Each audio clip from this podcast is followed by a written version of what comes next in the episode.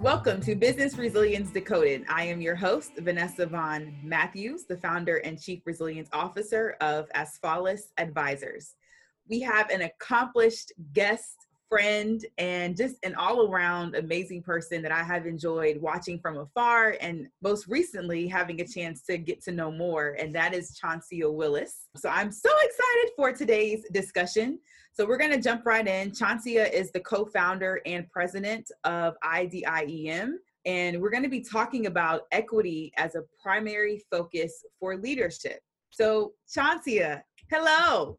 Hello. Thank you so much for having me. I'm so excited to be here. So, can you start out by telling our listeners more about you and how you got into emergency management and equity? To be completely transparent, my mother is an African American histories professor. And so I've always been involved in the study of race, ethnicity, and always been fascinated by the concepts of human behavior and why people do what they do and make those decisions, discrimination, bias. And when it comes to, you know, emergency management, you know, I think it's actually something um, that other people can identify with, which is needing a paid internship while you're in school. So I was in graduate school at Georgia State and I needed some cash flow and uh, emergency management seemed like a, a great place to start we have two things in common. So number one, being in college and not having money, and then number two, needing an internship.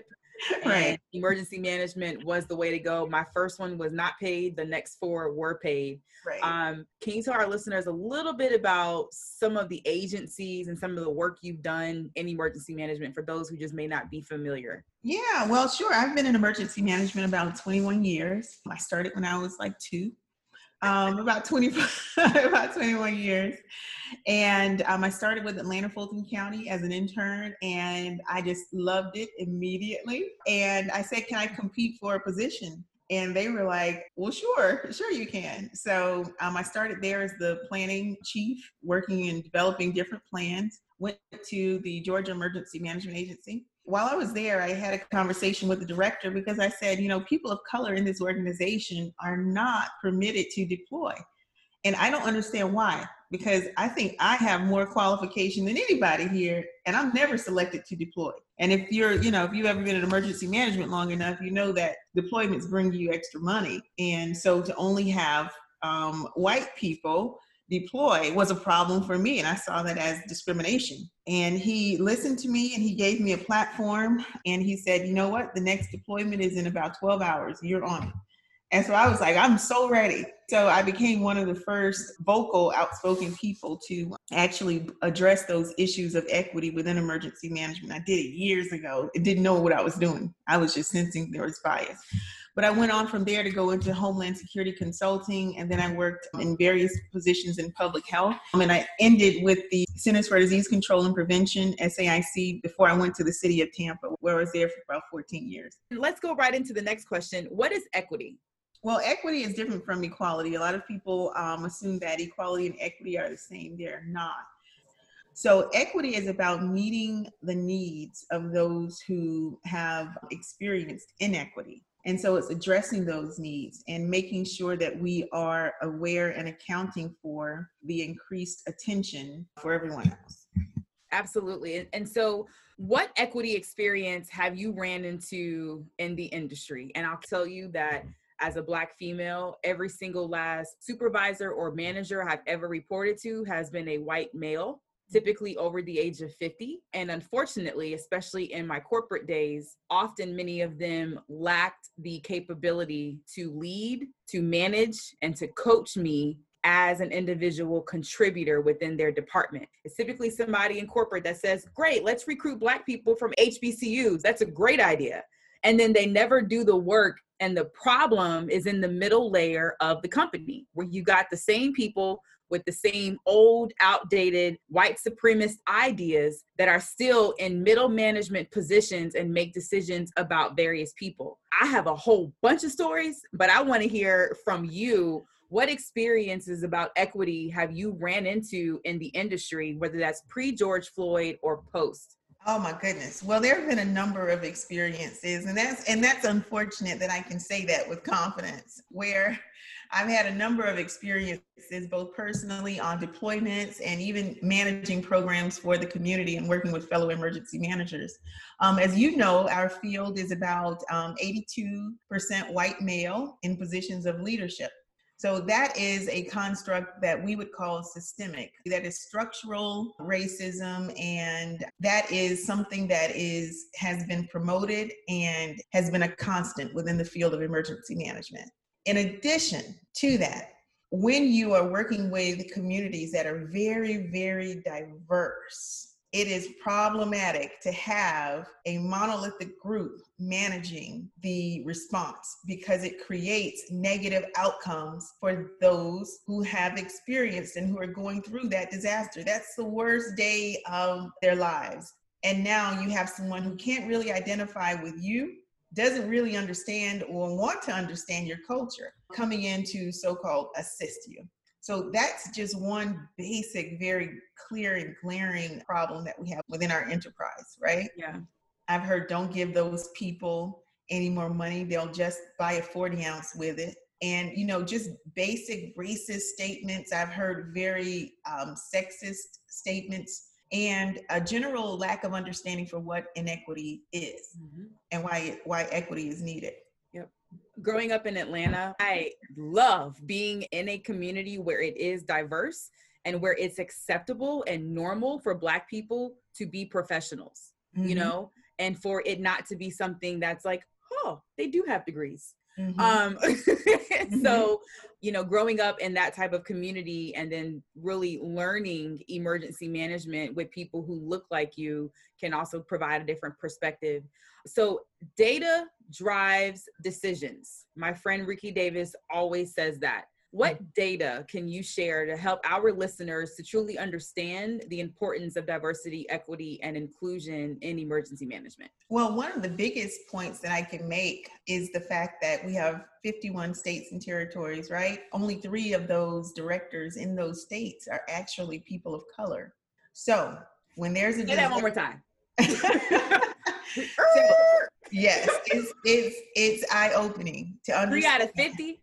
Only three and that is astonishing and that further layers that point of the lack of diversity within our field and the people who are in positions of leadership and that is significant because they're implementing policy. They are deciding on response and recovery and funding for your disaster so when we look at Hurricane Katrina and we see here we are, it, that was in 2005. We're here 15 years later, and there are communities that have not recovered yet.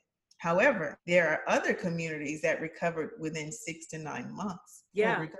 With the Starbucks and a park and a mm-hmm. bike trail as evidence.